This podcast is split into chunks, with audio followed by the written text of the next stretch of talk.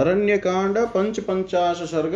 रावण का सीता को अपने अंतपुर का दर्शन कराना और अपनी भार्या बन जाने के लिए समझाना। संदिश्य राक्षसान घोरान रावणो अष्टो महाबलान आत्मानं बुद्धि वैल्कल्यात् कृतकृत्य ममनन्यत। इस प्रकार 8 महाबली भयंकर राक्षसों को जनस्थान में जाने की आज्ञा दे रावण ने विपरीत बुद्धि के कारण अपने को कृतकृत्य माना। सचिंतयानो वेदेहिं काम बाणे प्रपीडित प्रविवेश गृहं रम्यं सीतां दृष्टुमभि त्वरन्। वह विदेह कुमारी सीता का स्मरण करके काम बाणों से अत्यंत पीड़ित हो रहा था, अतः उन्हें देखने के लिए उसने बड़ी उतावली के साथ अपने रमणीय अंतपुर में प्रवेश किया। सप्रविश्य तु तद्विष्म रावणो राक्षसाधिप पश्यद राक्षसी मध्ये सीतां दुःखपरायणम् अश्रुपूर्ण मुखीं दीनां शोकभाराव पीडितां वायुवेगोरिव वाक्रांता मजंती नावमर्णवे मृगयुक्त परिभृष्टा मृगीं स्वभिरीवावृता मध्योगत मुखीं सीतां तामभ्येत्य निशाचर। ताम तु शोकवशाद दीनाम वशाम राक्षसाधिप सबलाद दर्शयामास गृहं देवगृहोपमम्। उस भवन में प्रवेश करके राक्षसों के राजा रावण ने देखा कि सीता राक्षसियों के बीच में बैठकर दुख में डूबी हुई है।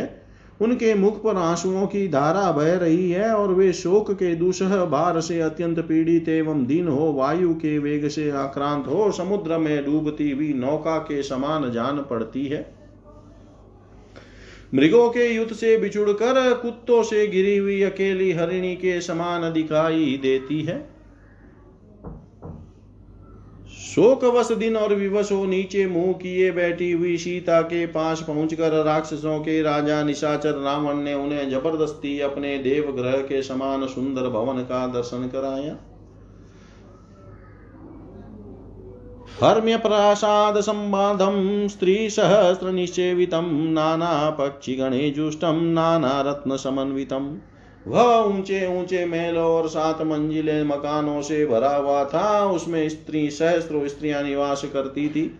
झुंड के झुंड नाना जाति के पक्षी वहां कलरव करते थे। नाना प्रकार के रत्न उस अंतपुर की शोभा बढ़ाते थे।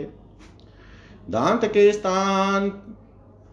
के स्थापनीयश्च स्फाटिके राजतैस्तथा वज्र वैडूर्य चित्रेश्च स्तंभे दृष्टि मनोरमे।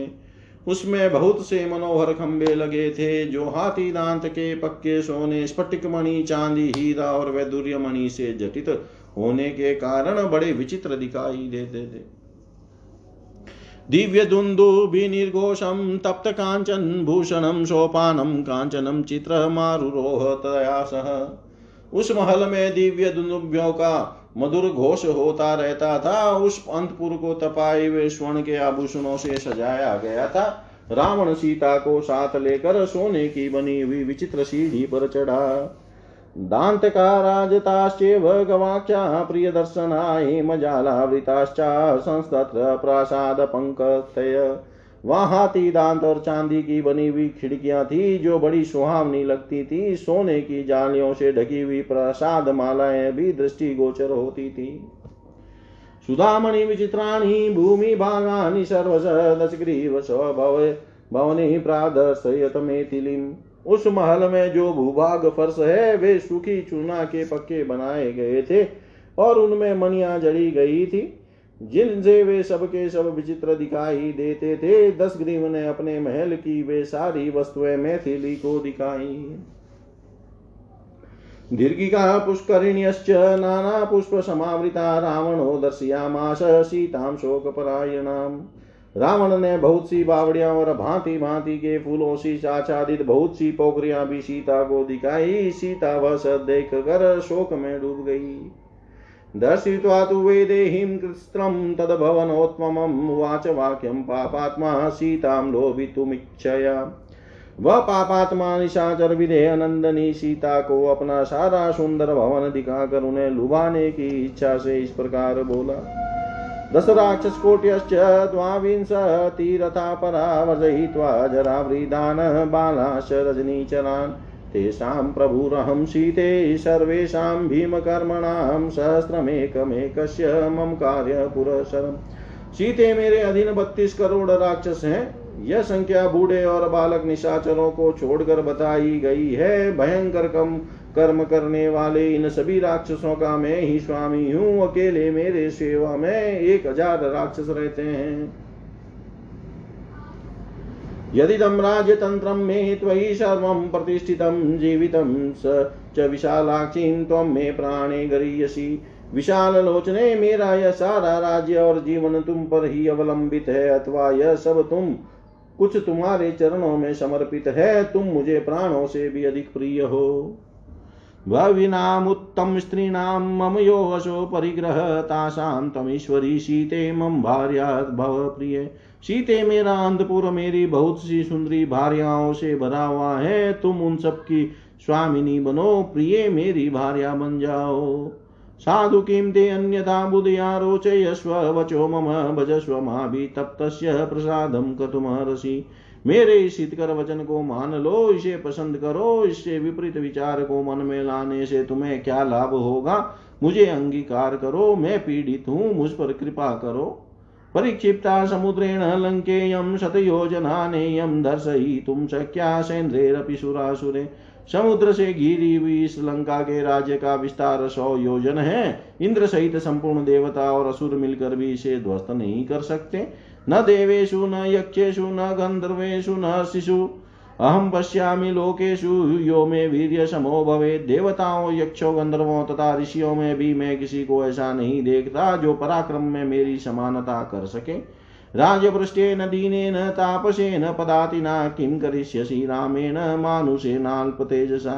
राम तो राज्य से भ्रष्ट, दीन, तपस्वी, पैदल चलने वाले और मनुष्य होने के कारण अल्प तेज वाले हैं। उन्हें लेकर क्या करोगी।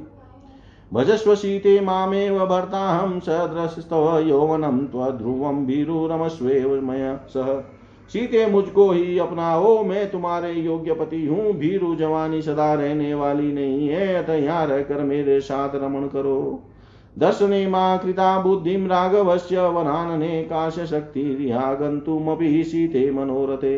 वरानने सीते, अब तुम राम के दर्शन का विचार छोड़ दो। इस राम में इतनी शक्ति कहाँ है कि यहाँ तक आने का मनोरथ भी कर सके। न शक्यो वायुराकाशो पाशे बद्धुं महाजव दीप्यमानस्य वाप्यग्ने गृहीतुं विमलां शिखा। आकाश में महान वेग से बहने वाली वायु को रस्सियों से नहीं बांधा जा सकता, अथवा प्रज्वलित अग्नि को निर्मल ज्वालों को हाथों से नहीं पकड़ा जा सकता। त्रयाणामपि लोकानां न तं पश्यामि शोभने विक्रमेण नयेदयस्त्वां मद्वाहरु परिपालितां। शोभने में तीनों लोकों में किसी ऐसे वीर को नहीं देखता जो मेरी भुजाओं से सुरक्षित तुमको पराक्रम करके यहाँ से।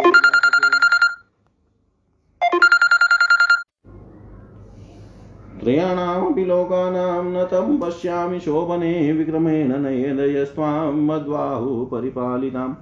शोभने में तीनों लोकों में किसी ऐसे वीर को नहीं देखता जो मेरी भुजाओं से सुरक्षित तुमको पराक्रम करके यहाँ से ले जा सके। लंकाया सुमहद्राज्यमिदं त्वमनुपालय त्वत्प्रेष्या मद्विद्याश्चैव देवाश्चापि चराचरम्।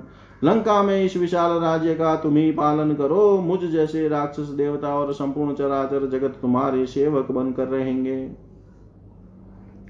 अभिषेक जलक्लीना तुष्टा च रमयस्व च दुष्कृतं यत् पूरा कर्म वनवासेन तद्गतम्। यजते सुकृतं कर्म तस्येहं फलमाप्नुहि इह सर्वाणि माल्यानि दिव्यगन्धानि मेथिली भूषणानि च मुख्यानि तानि सेव मया सह पुष्पकं नाम शुश्रोणि भ्रातु वैश्रवणस्य मे। विमानं सूर्यसङ्काशं तरसा निर्जितं रणे विशालं रमणीयं च तद्विमानं मनोजवं तत्र सीते मया सार्धं विहरस्व यथा सुखं वदनं पद्मसङ्काशं विमलं चारुदर्शनं। शोकार्तं तु वरारोहे न भ्राजति वरानने एवं वदति तस्मिन् सावस्त्रान्तेन वरांगना। विधायेन्दुनिभं सीता मन्दमश्रुन्यवर्तय ध्यायन्तीं तामिवा स्वस्तां सीतां चिन्ताहत प्रवाम्।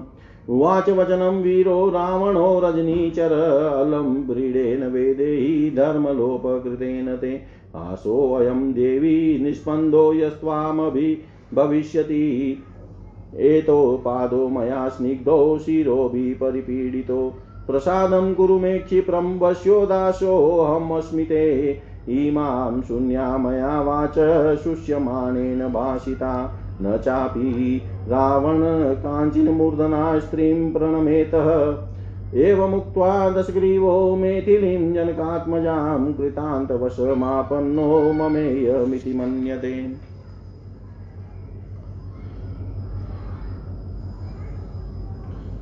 स्नान के जल से आर्द्र अथवा लंका के राज्य पर अपना अभिषेक कराकर उसके जल से आर्द्र होकर संतुष्ट हो तुम अपने आप को क्रीड़ा विनोद में लगाओ।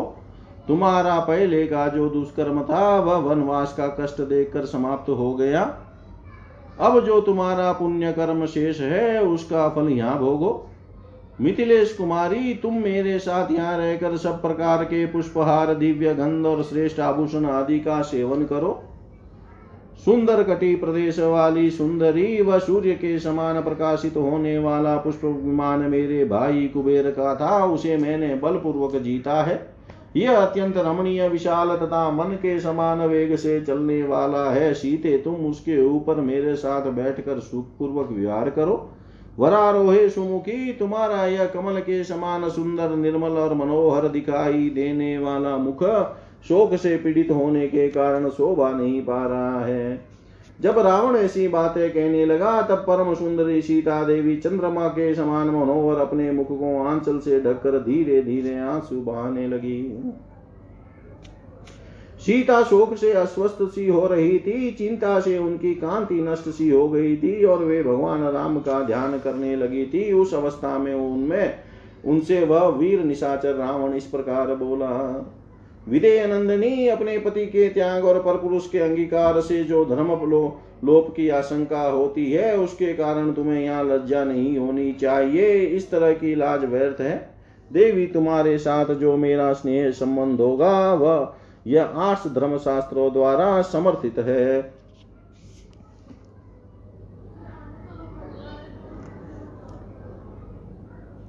तुम्हारे इन कोमल एवं चिकने चरणों पर मैं अपने ये 10 मस्तक रख रहा हूं। अब शीघ्र मुझ पर कृपा करो, मैं सदा तुम्हारे अधीन रहने वाला दास हूं।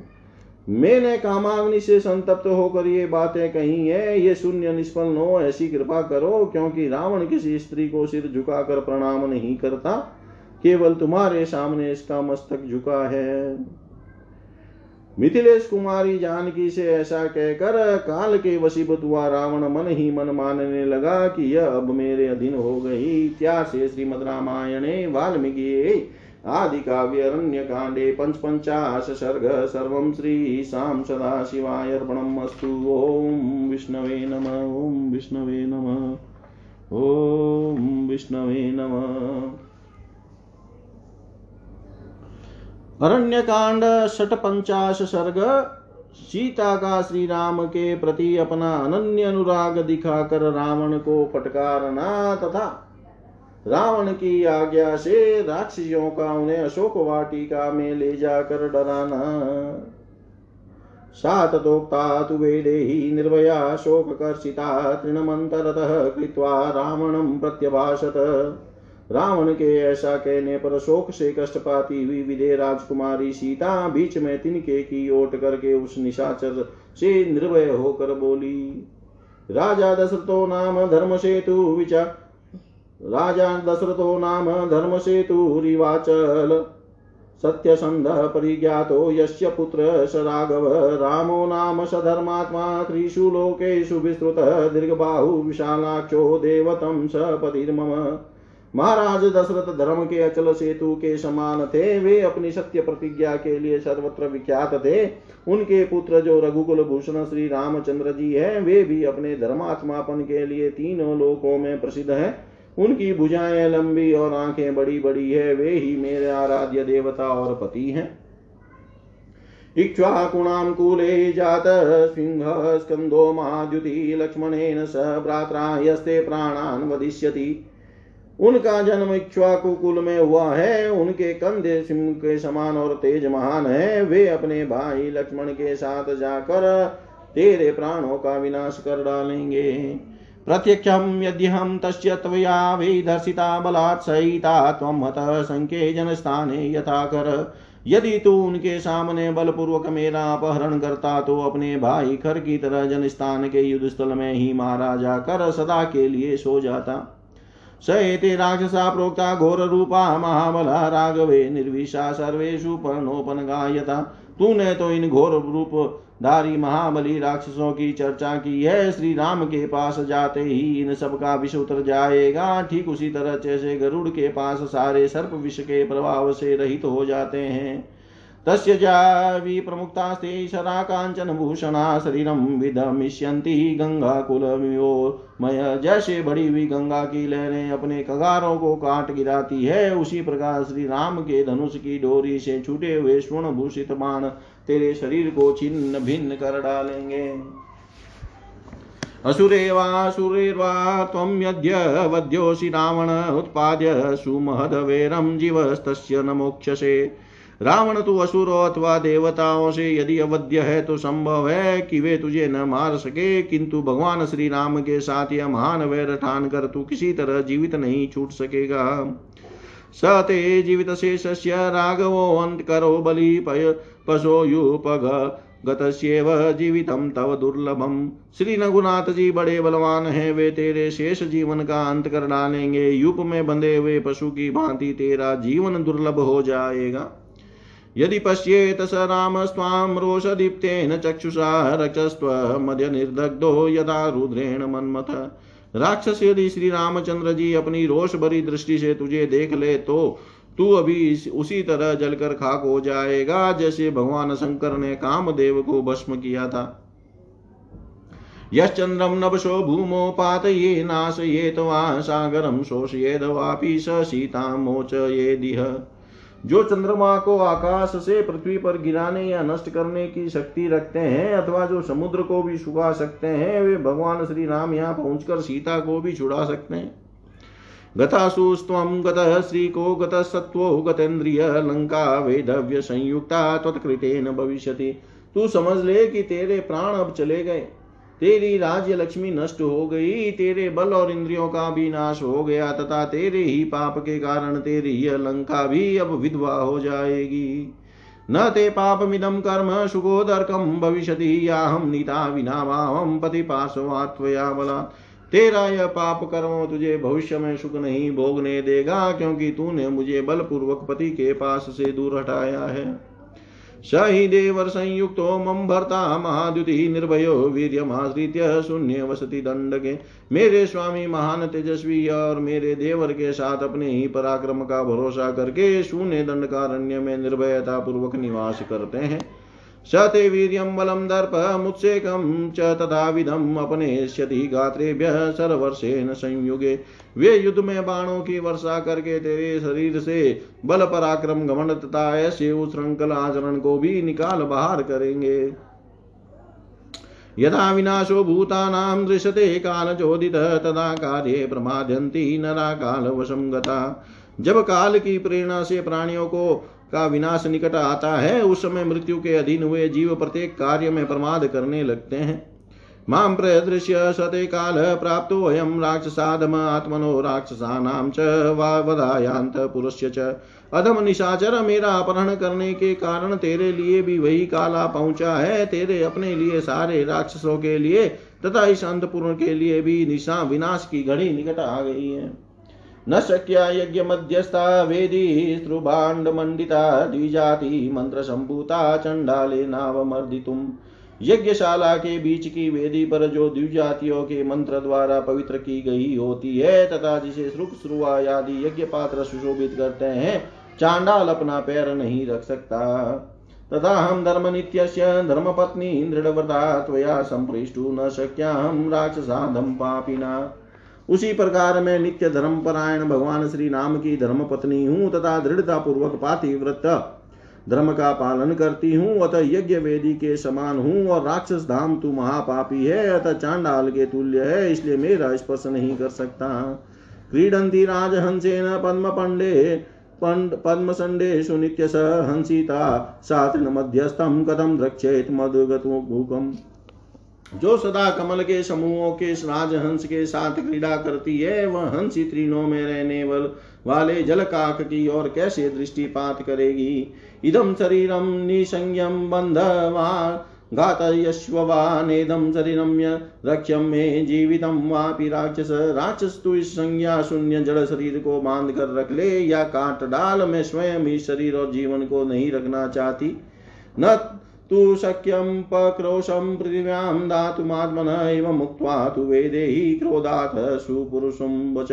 रावणं जानकी तत्र पुनर्नोवाच किंचन सीतायां वचनं श्रुत्वा पुरुषं रोमहर्षणं प्रत्युवाच ततः सीतां भयसन्दर्शनं वच।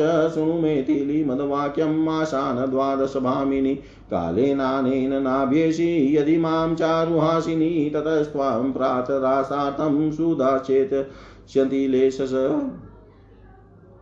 मैं इस भूतल पर अपने लिए निंदा या कलंक देने वाला कोई कार्य नहीं कर सकती। रावण से क्रोध पूर्वक यह अत्यंत कठोर वचन कहकर विदेह कुमारी जानकी चुप हो गई। वे वहां फिर कुछ नहीं बोली। सीता का वह कठोर वचन रोंगटे खड़े कर देने वाला था। उसे सुनकर रावण ने उनसे भय दिखाने वाली बात कही। मनोहरास्य वाली भामिनी मिथिलेश कुमारी मेरी बात सुन लो, मैं तुम्हें 12 महीने का समय देता हूँ। इतने समय में यदि तुम स्वेच्छापूर्वक मेरे पास नहीं आओगी तो मेरे रसोइये सवेरे का कलेवा तैयार करने के लिए तुम्हारे शरीर के टुकड़े टुकड़े कर डालेंगे। इति उक्त्वा परुषं वाक्यं रावण शत्रु रावण राक्षसी ततः क्रुध इदं वचनम् अब्रवीत्। सीता से ऐसी कठोर बात कहकर शत्रुओं को रुलाने वाला रावण कुपित हो राक्षसों से इस प्रकार बोला। शीघ्रमेव हि राक्षस्यो विरूपा घोरदर्शना दर्पमस्यापनेष्यन्तु मांसशोणितभोजना। अपने विकराल रूप के कारण भयंकर दिखाई देने वाली तथा रक्त मांस का आहार करने वाली राक्षसियों, तुम लोग शीघ्र ही सीता का अहंकार दूर करो। वचना देवतास्तस्य सुघोरा घोरदर्शना कृतपांजलयो भूत्वा मेथिलीं पर्यवारयन्। रावण के इतना कहते ही वे भयंकर दिखाई देने वाली अत्यंत घोर राक्षसियां हाथ जोड़े मेथिली को चारों ओर से घेर कर खड़ी हो गई। सता प्रोवाच राजासो रावणो घोरदर्शना प्रचल्य चरणोत्कर्षे धारयन्नीव मेदिनीं। तब राजा रावण अपने पैरों के धर्माके से पृथ्वी को विदीर्ण करता हुआ 2-4 पग चलकर उन भयानक राक्षसों से बोला। अशोकवनिका मध्ये मेथिली नियतामिति तत्रेयं रक्षतां गूढं युष्माभिः परिवारिता। निशाचरियों, तुम लोग मिथिलेश कुमारी सीता को अशोक वाटिका में ले जाओ और चारों ओर से घेर कर वहां गूढ़ भाव से इसकी रक्षा करती रहो। तत्रेणां तजनी घोरे पुनः सान्त्वेश्च मेथिलीं मानयध्वं वशं सर्वावन्यां गजवधूमिव। वहाँ पहले तो भयंकर गर्जन तर्जन करके इसे डराना, फिर मीठे मीठे वचनों से समझा बुझा कर जंगल की हथिनी की भांति इस मिथिलेश कुमारी को तुम सब लोग वश में लाने की चेष्टा करना। इति प्रति समाधिष्ठा राक्षस्यो रावणेन तां शोकवनिकां जग्मु मेथिलीं परिगृह्य तु। रावण के इस प्रकार आदेश देने पर वे राक्षसियां मेथिली को साथ लेकर अशोक वाटिका में चली गई।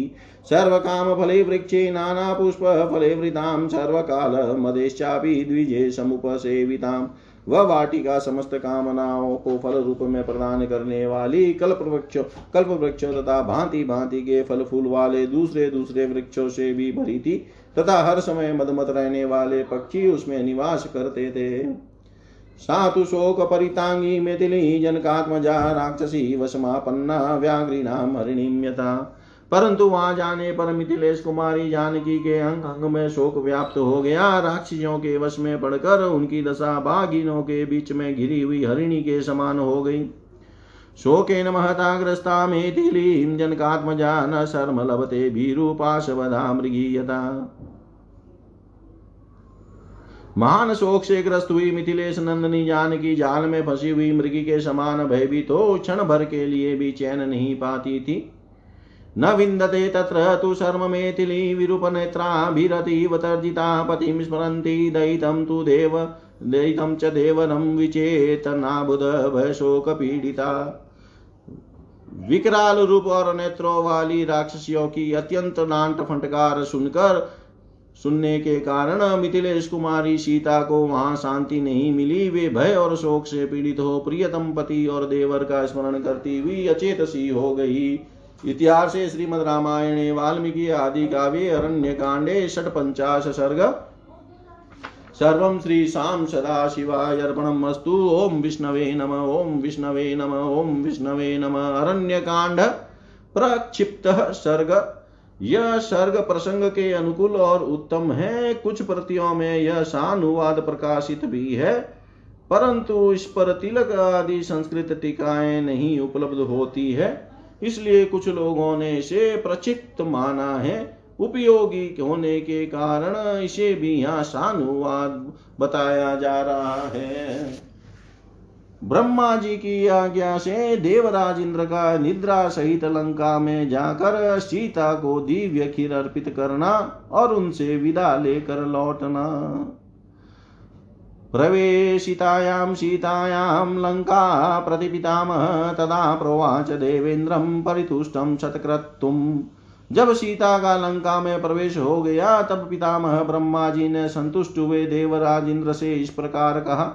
त्रैलोक्य सीताताय रक्षसा महिताय च लंकां प्रवेशिता सीता रावणेन दुरात्मना। देवराज, तीनों लोकों के हित और राक्षसों के विनाश के लिए दुरात्मा रावण ने सीता को लंका में पहुंचा दिया।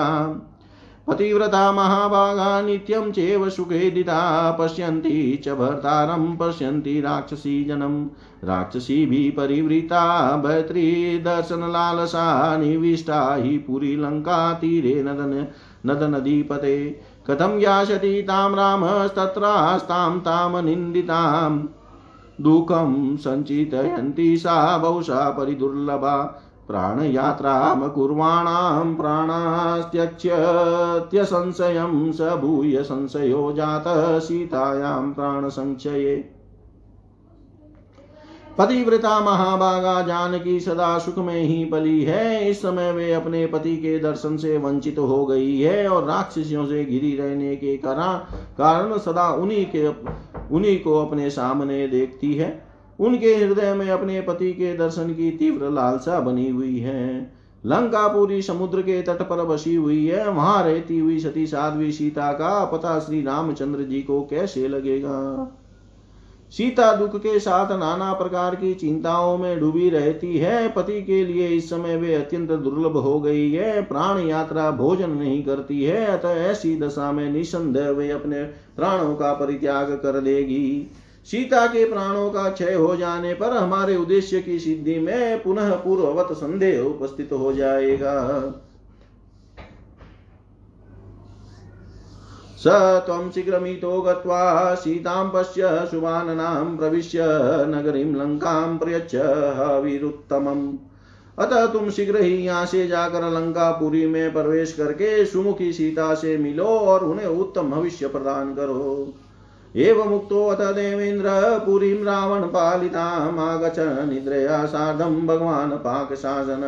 ब्रह्मा जी के ऐसा कहने पर पाकशासन भगवान इंद्र निद्रा को साथ लेकर रावण द्वारा पालित लंकापुरी में आए। निंद्रा चोवाच गच्छ त्वं राक्षसान् सम्प्रमोहय सा ततोक्ता मद्वता देवी परमहर्षिता। देव कार्यार्थ सिद्ध्यर्थं प्रामोहयत राक्षसान एतस्मिन्नन्तरे देव स राक्षसचीपति। आशसाद वनस्तां तां वचनं चेदम ब्रवीद देवराजोऽस्मि भद्रं ते इह चास्मि शुचिस्मि ते। अहं त्वां कार्यसिद्ध्यर्थं राघवस्य महात्मनः साहाय्यं कल्पयिष्यामि मा शुचो जनकात्मजे। वहां आकर इंद्र ने निंद्रा से कहा, तुम राक्षसों को मोहित करो। इंद्र से ऐसी आज्ञा पाकर देवी निंद्रा बहुत प्रसन्न हुई। देवताओं का कार्य सिद्ध करने के लिए उन्होंने राक्षसों को मोह निंद्रा में डाल दिया। इसी बीच में सहस्त्र नेत्रधारी सचीपति देवराज इंद्र शोक वाटिका में बैठी हुई सीता के पास गए और इस प्रकार बोले।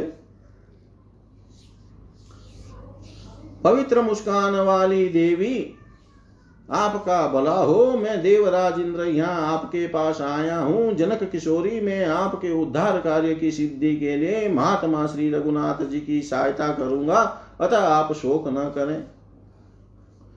मत प्रसादाद समुद्रम स तरिष्यति बले सह मये वेह च राक्षस्यो माया मोहितो शुभे।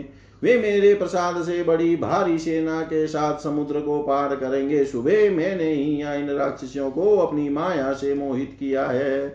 तस्मादनमिदं सीते हविष्यानमहं स्वयं स त्वां संगृह्य वेदेहि आगतः स निद्रया। विदेह नंदनी सीते, इसलिए मैं स्वयं ही भोजन या हविष्यान लेकर निद्रा के साथ तुम्हारे पास आया हूँ। एतदस् यदि शशि मदस्तान त्वां बाधिष्यते शुभे क्षुधा तृषा च रंभोरु वर्षाणामयुतेरपि शुभे। रंभोरु, यदि मेरे हाथ से इस विष को लेकर खा लोगी तो तुम्हें 1000 वर्षों तक भूख और प्यास नहीं सताएगी। एवं मुक्ता तु देवेन्द्र मुवाच परिशंकिता कथम जानामि देवेन्द्र त्वामि हस्तं सचिपदिम्। देवराज के ऐसा कहने पर शंकित हुई सीता ने उनसे कहा, मुझे कैसे विश्वास हो कि आप सचीपति देवराज इंद्र ही यहाँ पधारे हैं। देवलिंगानि दृष्टानि राम लक्ष्मण सन्निधो तानि दर्शय देवेंद्र यदि त्वं देवराज स्वयं। देवेंद्र, मैंने श्री राम और लक्ष्मण के समीप देवताओं के लक्षण अपनी आंखों देखे हैं। यदि आप साक्षात देवराज हैं तो उन लक्षणों को दिखाइए। सीतायां वचनं श्रुत्वा तथा चक्रे सचीपति पृथिवी नास्पर्शतः पदभ्याम निमेषक्षणानि च अर्जो अम्बरधारी च नम्लान कुसुमस्तता तं ज्ञात्वा लक्षणे सीता वासवं परिहर्षिता। सीता की यह बात सुनकर सचीपति इंद्र ने वैसा ही किया। उन्होंने अपने पैरों से पृथ्वी का स्पर्श नहीं किया, आकाश में निराधार खड़े रहे। उनके आंखों की पलकें नहीं गिरती थी। उन्होंने जो वस्त्र धारण किया था उस पर धूल का स्पर्श नहीं होता था। उनके कंठ में जो पुष्पमाला थी उसके पुष्प कुमलाते नहीं थे। देवोचित लक्षणों से इंद्र को पहचान कर सीता बहुत प्रसन्न हुई। उवाच वाक्यं रुदति भगवं राघवं प्रति स भ्राता महावासु बाहुदृष्ट्या मे स्तुतिमागत। वे भगवान श्री राम के लिए रोती हुई बोली, भगवान सौभाग्य की बात है कि आज भाई सहित महाबाहु श्री राम का नाम मेरे कानों में पड़ा है। यथा मे श्वशुरो राजा यथा च मिथिलाधिप तथा त्वाम मध्य पश्यामि सनातो मे पतिस्त्वया। मेरे लिए जैसे मेरे श्वशुर महाराज दशरथ तथा पिता मिथिला नरेश जनक है, उसी रूप में आज आपको देखती हूँ। मेरे पति आपके द्वारा सनात हैं। त्वाज्ञया च देवेन्द्र पयोभूतमिदं हवि अशिष्यामि त्वया दत्तं रघुणां कुलवर्धनम्। देवेंद्र, आपकी आज्ञा से मैं यह पायस रूप हविष्य दूध की बनी हुई खीर जिसे आपने दिया है खाऊंगी। यह रघुकुल की वृद्धि करने वाला हो। इंद्र हस्ताद् गृहीत्वा तत्पायं सा शुचि स्मिता न्यवेदयत भर्त्रै सा लक्ष्मणाय च मैथिली। इंद्र के हाथ से उस खीर को लेकर उन पवित्र मुस्कान वाली मैथिली ने मन ही मन पहले उसे अपने स्वामी श्री राम और देवर लक्ष्मण को निवेदन किया और इस प्रकार कहा, यदि जीवति मे भर्ता स भ्रात्रा महाबल इदमस्तु तयो भक्त्या तदा स्नात पायसम स्वयं। यदि मेरे महाबली स्वामी अपने भाई के साथ जीवित हैं तो यह भक्ति भाव से उन दोनों के लिए समर्पित है। इतना कहने के पश्चात उन्होंने स्वयं उस खीर को खाया। इतिव तदा प्राश्य हविवराणानां जहो क्षुधा दुःखसमुद्भवं च तम् इन्द्रात् प्रवृतिम् उपलभ्य जानकी काकुतस्थियो विरितमना बभूव। जानकी ने भूख प्यास के कष्ट को त्याग दिया और इंद्र के मुख से श्री राम तथा लक्ष्मण का समाचार पाकर वे जनक नंदनी मन ही मन बहुत प्रसन्न हुई। स चापि शक्र स्त्रीदिवालयं तदा प्रीतो ययो राघव कार्यसिद्धिये आमन्त्रय सीतां स ततो महात्मा जगाम निद्रा सहित स्वमालयम्। तब निद्रा सहित महात्मा देवराज इंद्र भी प्रसन्न हो सीता से विदा लेकर श्री रामचंद्र जी के कार्य की सिद्धि के लिए अपने निवास स्थान देवलोक को चले गए। इतिहास श्रीमद् रामायणे वाल्मीकि आदि काव्य अरण्यकाण्डे प्रक्षिप्त सर्ग सर्वं श्रीशां सदाशिवाय अर्पणमस्तु। ओम विष्णवे नमः, ओम विष्णवे नमः, ओम विष्णवे नमः।